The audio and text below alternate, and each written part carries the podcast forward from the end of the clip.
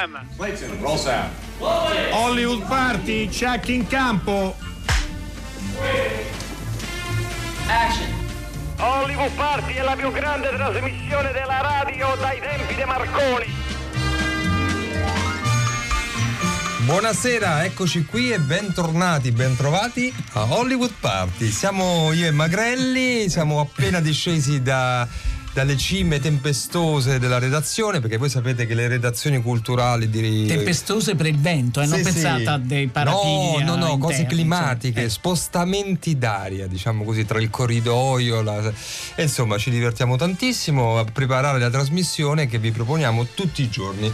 E anche oggi abbiamo una puntata molto ricca. Sì, e abbiamo anche un ospite che è raro, come sapete, d'estate, perché gli ospiti sono in vacanza, no, non è vero, molti, molti lavorano e quindi diamo un bentornato a Fabio Mancini. Ciao Fabio. Grazie, grazie mille Eh, dell'invito. Perché eh, proprio sta per cominciare, quante ore mancano? Pochissime, Pochissime, no? pochissime. perché proprio dall'11 di, di luglio torna e noi siamo molto contenti, ma soprattutto gli spettatori eh, che appunto Zonta Magrelli siano eh, così incuriositi da a quello che eh, eh, la stagione. A che stagione siamo arrivati?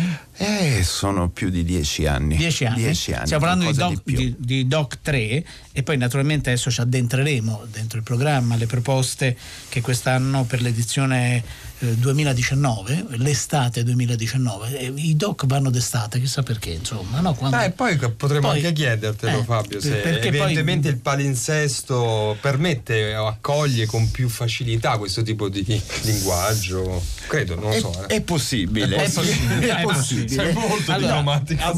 Allora, fate voi delle ipotesi. Come mai Doc 3, che eh, fa una proposta davvero molto molto interessante, arriva solo d'estate? Ehm, il Doc uccide solo d'estate? Il Doc, conquista? No, lo diciamo seduce? noi che amiamo il cinema documentario e ne parliamo tutto l'anno, insomma, perché poi i film documentari fortunatamente tra festival, eh, insomma, hanno una vita lunga. Allora, questo è Hollywood Party, c'è già, se volete, eh, sulla nostra pagina Facebook, quella ufficiale della trasmissione, l'indizio visivo che ha a che fare con il nostro quiz. Ieri non ce l'avete fatta, sono arrivate poche telefonate, evidentemente poi quando uno è in spiaggia sta facendo il bagno in piscina non E ha tanto tempo, è caldo, è caldo, è caldo. poi bisogna spegnerlo perché si surriscalda, quindi è pericoloso. Hollywood Party come sempre lo potete ascoltare o riascoltare dal sito di Radio 3, eh, potete scaricare eh, il, il podcast, ieri qualcuno ci scriveva che aveva perduto alcune puntate perché era in vacanza, povero lui, Eh, scherzo naturalmente, e, ehm, quindi potete mh, tranquillamente poi conservarle e poi buttarle via una volta che le avete ascoltate se non mi interessano più di tanto. Eh, 335 5634 296 se volete interagire con noi e con i nostri ospiti, eh, avremo anche ospiti telefonici naturalmente, sono in questo momento lontani, non lontanissimi dalla eh, da Roma e poi veramente perché il doc d'estate eh, rinfresca non lo sappiamo tu hai avuto no noi avevamo delle notizie che abbiamo perso lungo le scale Eh sì, perché no, è sempre eh? il- problema della tempesta d'aria tra aria calda e aria fredda, sono volati dei fogli. perché però mi sembra no, che Sì. cominci a Marsiglia un Esatto. appuntamento importante importante che però dobbiamo, Sì, diciamo, dobbiamo dettagliare. dettagliare e lo faremo, lo possiamo fare sia più tardi che eh, domani, tanto Marsiglia sta lì, insomma. Noi ci abbiamo eh, la, la carta, diciamo. no no però cui- insomma intanto- Però è, un- è anche quello è un, è un appuntamento importante intorno anche al cinema documentario a livello internazionale. insomma. Certo, non credo che molti ascoltatori stiano partendo per Marsiglia No. dicendo no, non ci avete dato l'informazione, mentre arriva un suggerimento da Nadia che dice però vanno in onda un po' tardi e questa è colpa del nostro ospite naturalmente e si lavora anche d'estate, certo si lavora anche d'estate, quindi il nostro era eh, così un, un gioco perché... eh, vedere solo repliche d'estate di qualunque cosa eh, è veramente un po' faticoso, ecco, diciamo così, per non usare un altro aggettivo. Eh, allora, oggi il quiz è stato eh, architettato, congegnato da Dario Zonta. Un che- colpo di genio, un- un- un gran- una grande intuizione. Ieri sera eh, Dario, questo facciamo propaganda, ha fatto un incontro notevole, affollatissimo Vero. con Alessandro Gasman in quel di, di Viterbo e stasera ormai ha perso la testa, replica insomma con. TB con Valerio Mastandrea e Chiara Marteggiani. Allora, il numero per il nostro quiz è 800 050 333. Allora, il primo indizio del film di oggi recita così. In questo film c'è un rivenditore di automobili.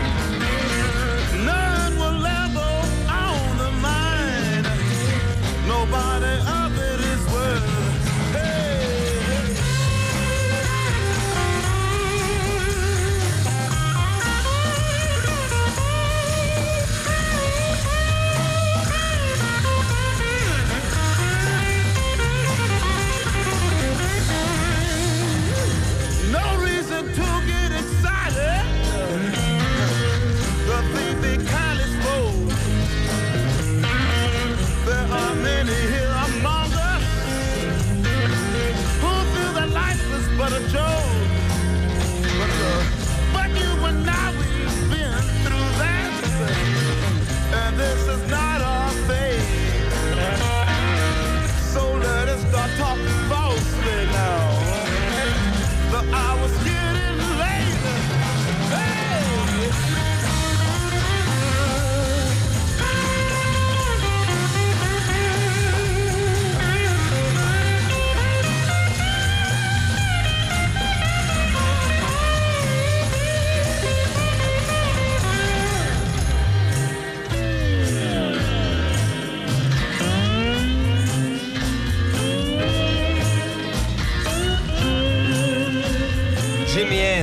perché Jimi Hendrix? Perché sì, perché sì e perché sempre. Ma a maggior ragione sarebbe stato eh, il compleanno del batterista Mitch Mitchell, nato nel 1946. Questo è All Along the Watchword Tower, eh, brano meraviglioso. E ci dà anche un movimento. eh, Stanno arrivando dei messaggi, allora uno, alcuni e poi li leggiamo perché hanno già a che fare con eh, la cosa della quale vi stiamo mh, per parlare, l'abbiamo accennato prima appunto la stagione 2019 di Doc 3. Eh, allora, eh, Zonta ci saluti Massandrea, questo, Lo farò è un- volentieri. pe- questo è Roberto, e gli domandi come si sente nei panni di un mito Ginko, Eh. perché sarà Ginko nel film diabolico dei Manetti, Eh, ma ancora deve cominciare. devo- quindi- Penso che debbano proprio iniziare a girare. No, devono ancora cominciare a girare, è vero. Però è comunque che Valerio faccia Ginko, beh, voglio dire, ci, Ci sta. sta. Ci sta, Forse è proprio il ruolo che lo attende da anni. Sì, no? appunto. Poi eh, Luca Marinelli farà, lo diciamo per chi, a chi fosse sfuggito. Io questa cosa la sapevo da alcuni mesi, ma avevo Sì, giurato di che non potevi, però potevo adesso è parlarne. resa E ora è resa pubblica, pubblica. eh, eh, quindi Marinelli farà Diabolic e non mi ricordo chi fa, no, la conosco benissimo chi fa Eva in questo momento. Vabbè, però non importa. Lasciamola così, No, no, no, sospesa però nel è, mistero. Però d'altronde. è una scelta, è Cinzia Leone. Eh, ci stanno. Esatto, quindi l'ho l'ho ricostruito. Mentre qualcuno ci chiede, e però Mm. ci hai aiutato subito, è Antonio da Lecce, dove si potrà vedere il documentario su Friedkin? Eh, poi Antonio scrive presentato a Venezia, in realtà è passato a Roma, A Roma, Dario, sì. sì. Dove si può vedere, Fabio? E non è il nostro. Eh, Eh, succede. Purtroppo, Eh, su un'altra piattaforma. Su un'altra piattaforma Eh, eh. senza problemi. senza problemi. Mentre qualcuno da Correggio si firma Blow, o forse no, ma si firma sempre così. Dario? sembra di sì. Va bene. Eh, ci ho potuto constatare che taluni doc degli anni passati sono stati ridotti, fra virgolette, ai classici 50-55 minuti, come per farli rientrare in un tempo determinato. Eh, ma com'è possibile tutto ciò? Tocca a me rispondere. Tocca a te. Sei tu Allora, chiamato in causa, gentilmente. Eh, in genere i documentari hanno sempre un doppio formato. C'è un formato che va dai 70 a salire e poi c'è il formato televisivo che non è una riduzione, un taglio. Quando noi li scegliamo e incontriamo i progetti chiediamo sempre un altro film che abbia un'altra grammatica narrativa, che abbia un altro sviluppo, un altro arco temporale pensato appositamente per i 55 minuti. Quindi si può trovare entrambe le versioni, se si va a un festival, se si va in sala, fortunatamente si può andare ora in sala e trovare dei documentari.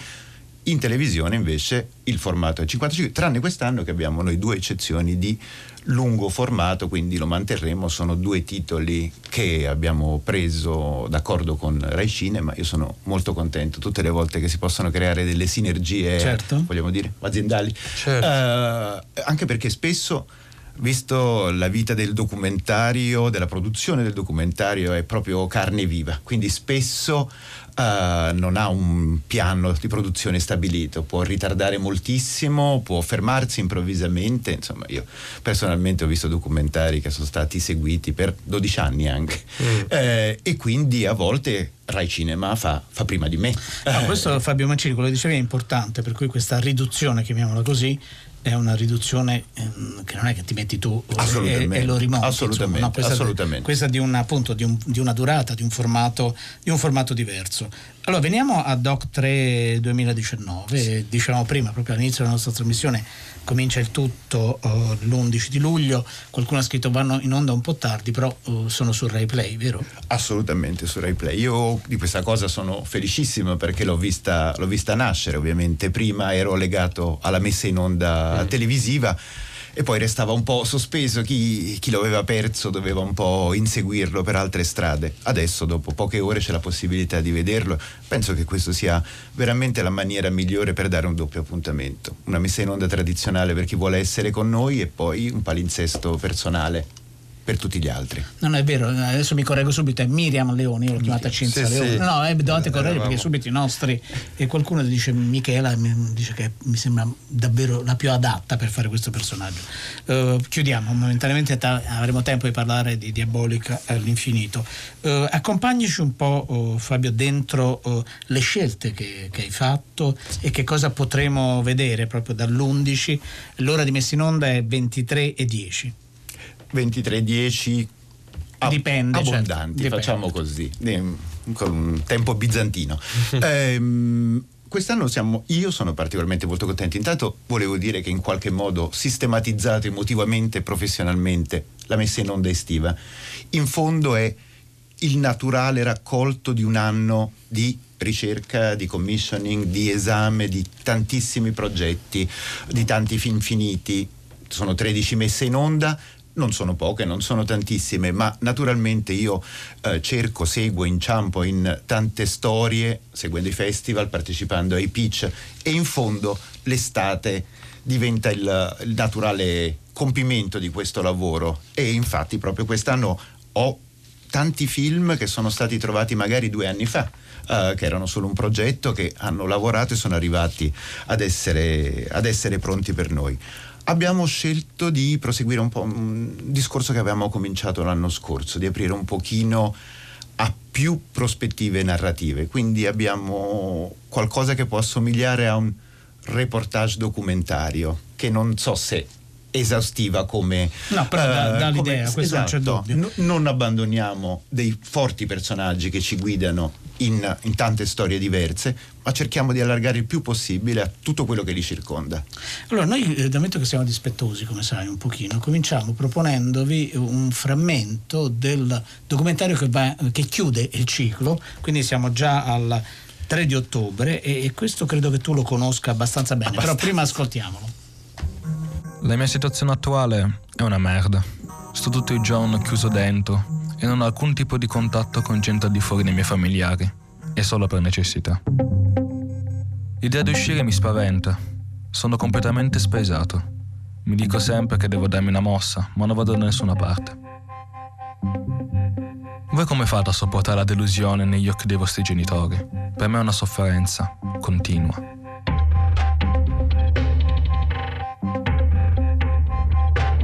Non reggo il loro sguardo, il tono della loro voce, i loro silenzi. Ma so che deve essere difficile per loro. Non capiscono.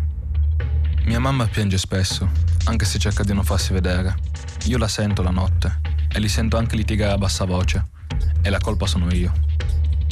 Non so che fare e sono diventato insensibile alle loro parole. Niente di quello che mi dicono ha più alcun effetto. Mi scivola addosso Dico di sì con la testa per farli contenti, ma poi faccio solo quello che voglio. Cioè, niente. Allora, questo è un momento del... Eh, però lo devi disannunciare tu Fabio Mancini, perché che lo facciamo noi è un po' bizzarro e così capirete perché eh, lo conosce così bene, non solo per averlo eh, messo in programma.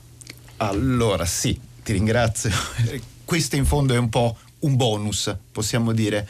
Questo era un estratto di Afraid of Failing, che è un documentario che io insieme a Davide Tosco abbiamo realizzato sugli Ikikomori, ritirati sociali. Pensavamo fosse un, problem- un problema, un uh, disagio uh, appartenente ad altri tipi di, uh, di realtà sociali. In realtà abbiamo scoperto che in Italia viaggiamo su un numero certificato che è intorno ai 120.000 casi. E quindi ci siamo ritrovati a, ad affrontare un po' un mondo un po' strano, un mondo di porte chiuse. Sono ragazzi, giovani, adulti, il 95% sono uomini, maschi, che improvvisamente per uh, una delusione, un voto sbagliato, un momento di, così, di, di arresto, decidono di chiudersi in camera. Si chiudono in camera, la prima cosa che succede è che si inverte il giorno con la notte e questo abbiamo capito, abbiamo cercato insieme a dei terapeuti che ci hanno accompagnato in questo viaggio, è proprio la prima tecnica per alleviare il dolore. Mentre noi produciamo, amiamo, viviamo, loro dormono in modo da non essere in relazione stressante con questa realtà e quando noi andiamo a dormire loro, loro vivono, vivono sul web e ci tengo particolarmente a questo lavoro, intanto perché è un lavoro RAI, proprio RAI. RAI 3 ha deciso di produrre questo documentario in accordo con un grande, un grande board di televisioni pubbliche asiatiche, eravamo gli unici europei. Uh, quindi Vietnam, uh, Cina, Mongolia, Hong Kong, eh, saranno documentari che possono essere scambiati, messi in, uh, in comune e proiettati, messi in onda nei vari, nei vari paesi. Quindi una bellissima sinergia produttiva di televisioni pubbliche. Che tra l'altro appunto prima tu hai usato una, una parola che è una parola asiatica proprio per definire questo eh, sottrarsi esatto. a, alla vita sociale. Vuol dire no? esattamente questo. Kikomori è un termine giapponese che significa farsi da parte. Ovviamente in Giappone siamo alla seconda generazione, stiamo parlando quindi di cinquantenni con genitori molto grandi è un problema che è stato affrontato dal punto di vista eh, costituzionale quasi, quindi possono prendere una pensione, presto ci saranno delle persone completamente non sufficienti. Ovviamente la realtà che abbiamo trovato in Italia è più di- differente, non voglio dire più leggera perché è la parola sbagliata, ma ancora in uno stadio giovane e quindi mm. è possibile affrontarla, è possibile conoscerla. Ma i dati... Ehm come li avete avuti? Nel senso che c'è un, un centro di raccolta, perché è talmente eh, così, penso, difficile no? penetrare, aprire quella porta, ecco, tecnicamente, eh, sia per voi ma anche per coloro che eh, sono in aiuto di queste persone. Noi abbiamo cominciato studiando i blog. Mm. Loro scrivono molto. Ah, okay. eh, Quindi c'è una finestra. C'è una eh. finestra, c'è una finestra molto attiva. Mm. Se loro scrivono usciamo stasera, va bene, alle 8 sono tutti nello stesso blog e mm. sono usciti in fondo, mm. senza la, la pressione sconvolgente della realtà.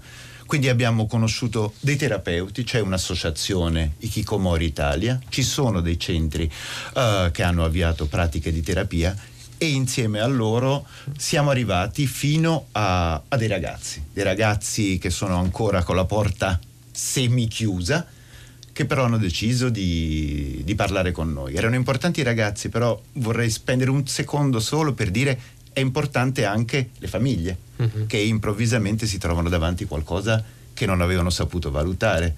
E anch'io posso vedere uno dei miei figli giocare per due ore e so che ha la percezione di aver giocato 20 minuti alla PlayStation.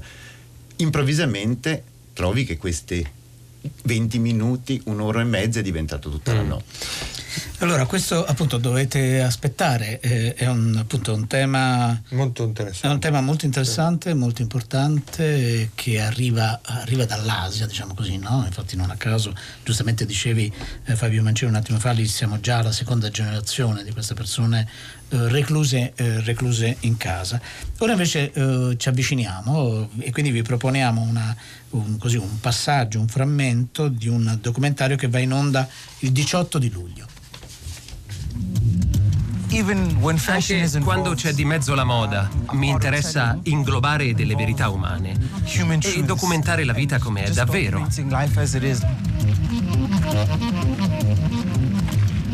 La società del Sudafrica è tumultuosa perché rappresenta il meglio e il peggio di quello che può succedere in un paese.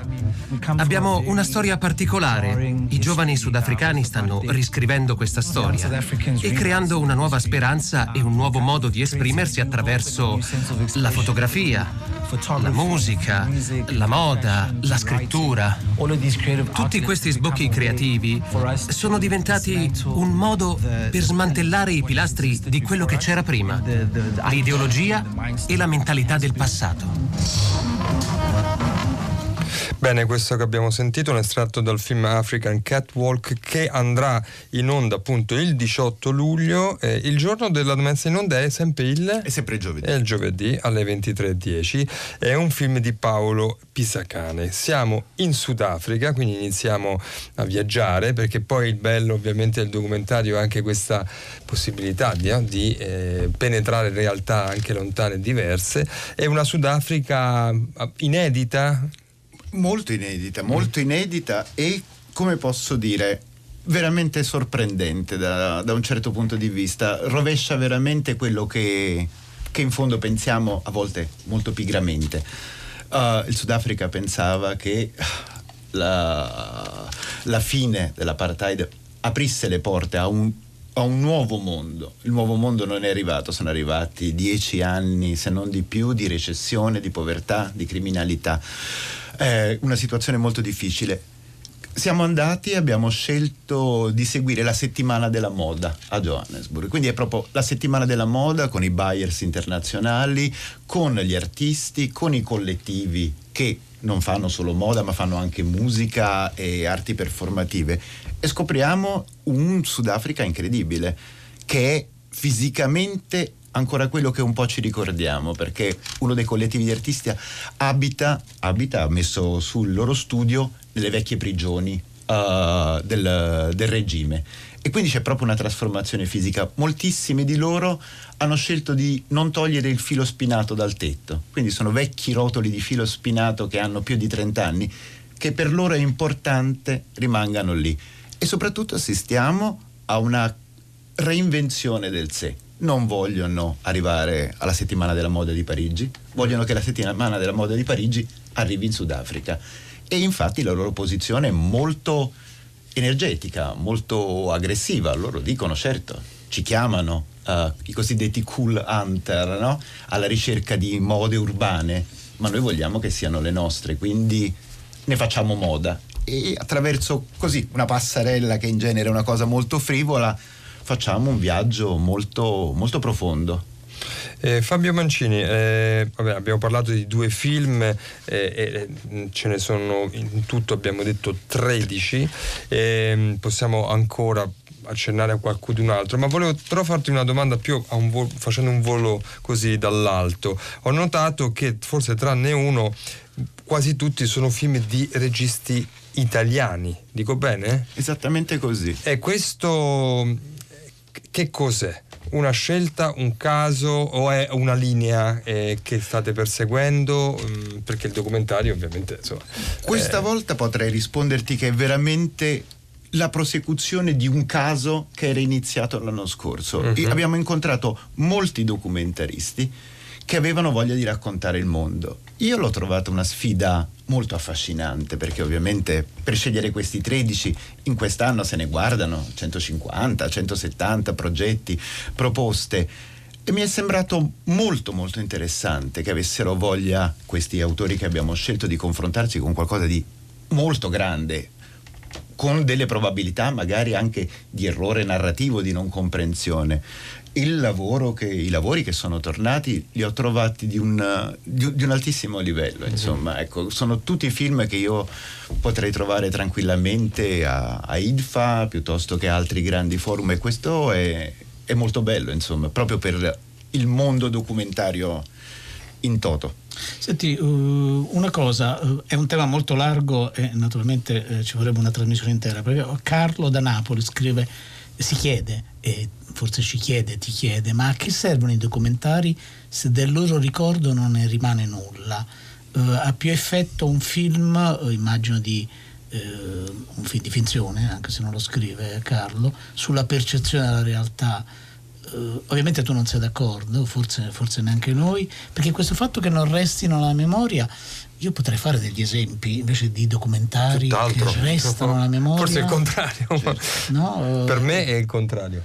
Uh, Però, Carlo, que- quello, poni, poni, una questione, eh, è chiaro, non possiamo affrontarla ora e discuterne ora, però magari mandaci anche un altro messaggio. No? Cosa, cosa, vuol dire secondo te non, che del loro ricordo non, non ne rimane nulla? Perché non vengono conservati, perché non non vengono mandati in onda perché non restano no, forse ma, eh, ce lo dirà lui sì, forse certo. perché si riferisce a quel tipo di documentario più legato al reportage, all'inchiesta, eh, quindi quello che si appoggia più sull'informazione o sul tema, piuttosto che l'emozione di una storia eh, di un, oppure la parabola narrativa che incide di più sulla coscienza dello spettatore. Però questo non è sempre così, eh, cioè nel senso che i documentari di cui parliamo a volte sì, sono inchieste, insomma per esempio io vedo il Soyalism di Parenti e Liberti che, di cui noi abbiamo fatto un, abbiamo un film un'inchiesta proprio letteralmente molto bella, io ancora me la ricordo,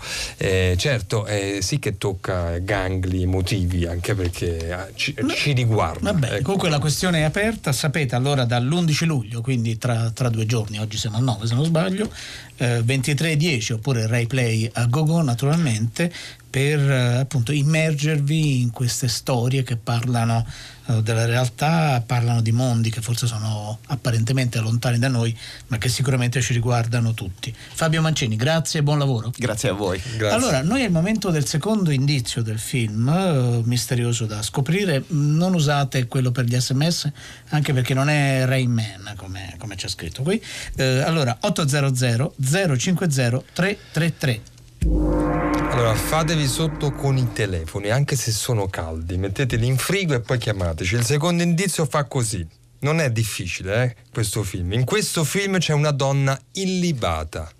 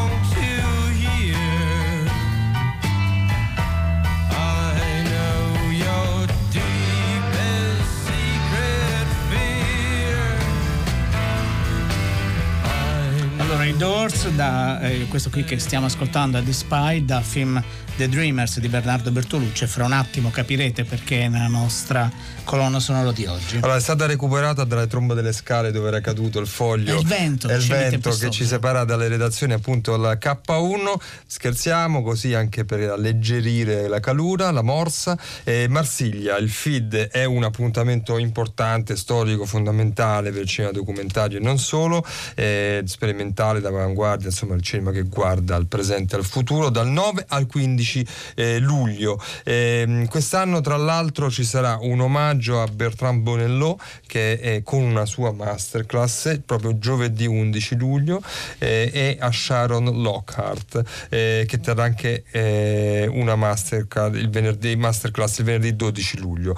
Significativa tra l'altro quest'anno al feed è la presenza dell'Italia perché ci sono diversi titoli Creature dove vai di Gaia Formenti e Marco Piccaredda nella competizione internazionale poi Pagine di storia naturale di Margherita Malerba in Crown Parallel e poi Monel di Diego eh, Marcon. C'è poi un, un Mathieu Almaric che presenterà e io andrei lì solo per questo solo per quello, il work in progress dedicato al compositore John Zorn eh, grande artista Zorn 1 appunto eh, e un focus su Tsai Min Yang il programma speciale dedicato ai film jukebox degli anni 50 e 60 ma meraviglioso si parte per Marsiglia domani forse no non è vero non possiamo andare ma magari ma ci, ci piacerebbe molto ci, ci, piacerebbe davvero tantissimo ora noi ci spostiamo invece eh, in Italia e al telefono c'è una persona che tu conosci molto Sì. bene anche io lo conosco bene che saluto affettuosamente ciao Jacopo Quadri ciao Jacopo Ciao, eccomi, sono al telefono. bene Ciao Jacopo, che sei al telefono a Palermo, vero? No, sono a Roma. Ma come sei a Roma? E quando vai a Sono Palermo? tornato. se vuoi Ah, sei tornato da. Palermo. No, ma tu dovevi dirmi che sei come Sì, minimo in viaggio, guarda. Sono tornato stamattina. Va sono bene. stato lì negli ultimi due giorni. No, va bene, lo sapevamo, scherziamo, dal 7 al 13 luglio si sta svolgendo in corso e alcuni eventi si sono già eh, compiuti il Sole e Luna eh, Doc Film Festival che si svolge appunto a Palermo e che è arrivato alla quattordicesima edizione. Tantissime sono le cose che accadono, una in particolare ci andava di segnalare è con te Jacopo Quadri perché è l'omaggio al maestro eh, Bernardo Bertolucci. Eh, vorrei Jacopo che tu ci raccontassi un po' quello che è successo, se hai voglia, fatti un po' crona- cronista, ma anche quello che tu hai portato lì a Palermo perché mi sembra che hai presentato qualcosa da te realizzato. Sì, ehm, vabbè, intanto eh, bisogna dire che il, il festival si svolge in un luogo incredibile, di una bellezza mozzafiato, che è allo Spasimo, Sì. che forse per chi non è di Palermo o non la conosce, insomma, è, un- è una chiesa senza tetto con un albero in mezzo e non solo lì dove c'è uno schermo eh, molto grande, ci sono altri due schermi, uno più sopra nei giardini, uno dietro, insomma c'è, c'è la mezzaluna perché in questi giorni c'era la luna, È insomma vero. un posto veramente incredibile e solo questo vale lo spostamento al festival e, mh, dove poi c'è un concorso internazionale di documentari molto buono. E, poi, quest- e poi c'è e tuttora un omaggio che cura Gianni Massironi e a, a Bernardo Bertolucci. E una mostra di fotografie che ha curato Tiziano Loporto che loro sono rimasti lì e rimangono tutta la settimana e c'è anche Claire Peplo, la moglie di Bernardo Bertolucci. E io invece ieri sì ho portato un montaggio che hanno proiettato proprio nella chiesa. Ehm, è, un, è un montaggio di testimonianze eh, che furono mandate nei giorni dopo la scomparsa, inizio Mm. dicembre, da, da colleghi famosi come Scorsese, Spielberg, eh, Bellocchio, Marco Giulio Giordana, Martone. Che in parte sono altri. stati mostrati al Teatro Argentina per caso? Sì, di cui Sì. una parte sono stati mostrati, insomma io li ho, li ho montati lì, poi li ho rimontati in, una- in un evento che è stato fatto a Montreal a giugno, a Montreal dove, dove, sono andato e poi l'ho montato in un'altra occasione per il cinema ritrovato a Bologna. Sì. Diciamo che ho questo materiale che è montabile a seconda di chi me lo chiede. no, certo. A Palermo mi hanno chiesto un 53 minuti e io gli ho fatto 53 minuti in cui appunto oltre questi, queste bellissime testimonianze, piccole lezioni di cinema, la migliore, la più importante di tutte quella di Scorsese che è veramente eh, mi fa venire i brividi a rivederla, a ripensarla. Poi noi l'abbiamo sottotitolata e in più io ci monto delle immagini, eh, delle testimonianze dello stesso Bernardo. Eh, giovane in varie età insomma nel, nel, materiale d'archivio che abbiamo a disposizione che sto comunque accumulando nel mio computer per mm. cui a partire dai, dai backstage di Novecento quello di Gianni Amelio e quello di Giuseppe Bertolucci e poi insomma altri, altri, altri documentari. E tutto questo poi verrà convogliato una, nel sito che sta curando Tiziano Loporto e che credo inaugureremo a um, settembre in occasione della, della, nuova copia della strategia del ragno che verrà presentata a mm. Venezia. Questo sito, Jacopo, è un sito diciamo, dedicato a Bernardo? Eh, che tipo di sito è? Sì, è, è, dedicato a Bernardo in cui vogliamo mettere praticamente non solo queste testimonianze, ma tutto quello che possiamo recuperare mm. dall'archivio e anche dall'archivio personale e, e viene fatto in collaborazione con la Cineteca di Bologna e, ehm, e, quindi in qualche modo poi eh, si collegherà anche all'archivio uh, di Attilio Bertolucci e anche di Giuseppe Bertolucci, quindi insomma è un, è un, è un lavoro grosso e importante. Sì, vogliamo che, eh, che appunto che, che, si possa, che si possa accedere liberamente a, a, tutto quello che ha lasciato, che è veramente tanto e ancora molto c'è da scoprire, perché Bernardo insomma, era molto generoso e infatti ci sono già ci sono interviste di ogni, di ogni epoca e insomma lui amava parlare, parlare di sé, parlare del suo cinema e quindi ci ha lasciato moltissimo e c'è ancora moltissimo nei, nei suoi cassetti, insomma in, in casa sua cioè, ed è tutto da archiviare e da lasciare agli altri. Quindi una specie di fondo eh, aperto, aperto, e, dispo- certo. e, diciamo, e, consultabile soprattutto da, sì, da tutti. Sarà, sarà. E, beh, è un bellissimo progetto. La di Bologna mm. che appunto è il, e anche la collaborazione tecnica viene, viene, da Bologna. Sarà un sito molto bello. A parte il sito, Jacopo, poi eh, ho sentito anche da, dall'assessore alla cultura del comune di Parma eh, che poi fisicamente quello che sono le carte, i documenti verranno conservati lì, insomma, non, penso di aver capito bene ecco, sì, quello che mi sì. è stato raccontato. E, e, sarà appunto una cosa appunto, che, sarà che unirà anche Attilio e, e Giuseppe. come, e, come, è giusto che sia poi insomma ecco, in modo che, eh, comunque insomma, poi ieri sera è stato proiettato l'assedio che è il primo film che ho montato eh, con Bertolucci e quindi devo dire è giusto anche riproporlo e tra l'altro verrà anche proiettato a Roma in piazza San Cosimato eh, per il cinema America, per il cinema in piazza il, eh, mi sembra il 17 luglio, sempre l'assedio. No, scusa, non l'assedio, lì viene presentato The Dreamers The Dreamers. Eh, Però io aspetto di ripresentare l'assedio perché no, per, è un ma, è, conosciuto. È, ma è, è bellissimo amato. tra l'altro, è un film davvero molto molto bello, però hai ragione, è un film che poi è sparito no, dal... Sparito. Proprio così. Eh, sì, ho avuto una fortuna minore, però era una, un'altra di quelle avventure anche mh, più così, se vuoi sperimentali, eh, di, di, Bernardo. Grazie, Jacopo, grazie, grazie, Jacopo, grazie buon, buon lavoro, lavoro naturalmente. Noi ascoltiamo proprio un così così una scena dall'assedio.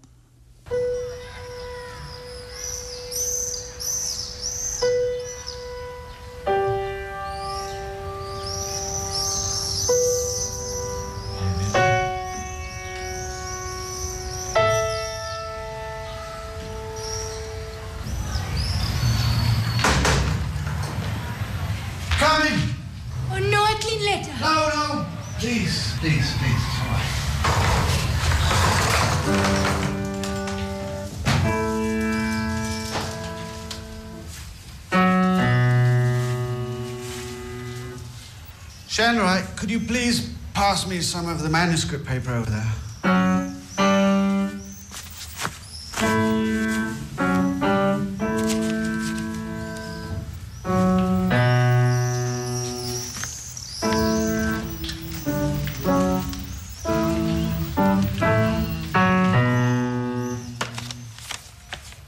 Thank you.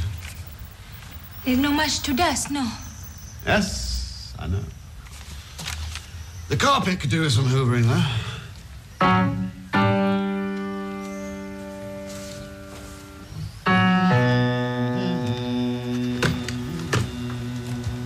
You sure I don't disturb you? No. Go ahead. Allora passiamo dall'assedio di Bernardo Bertolucci all'ultimo indizio del quiz a 800 050 333. In questo film c'è una camicia da notte molto particolare. Well,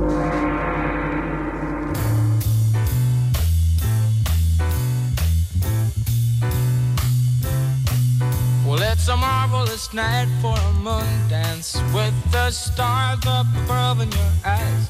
A fantabulous night to make romance neath the cover of October skies. Sulle note di sì. Van Morrison, Moondance. Allora, il, il secondo appuntamento abbiamo cominciato ieri con questa striscia dedicata alla Luna. Ci fa piacere ricordare un film non molto noto.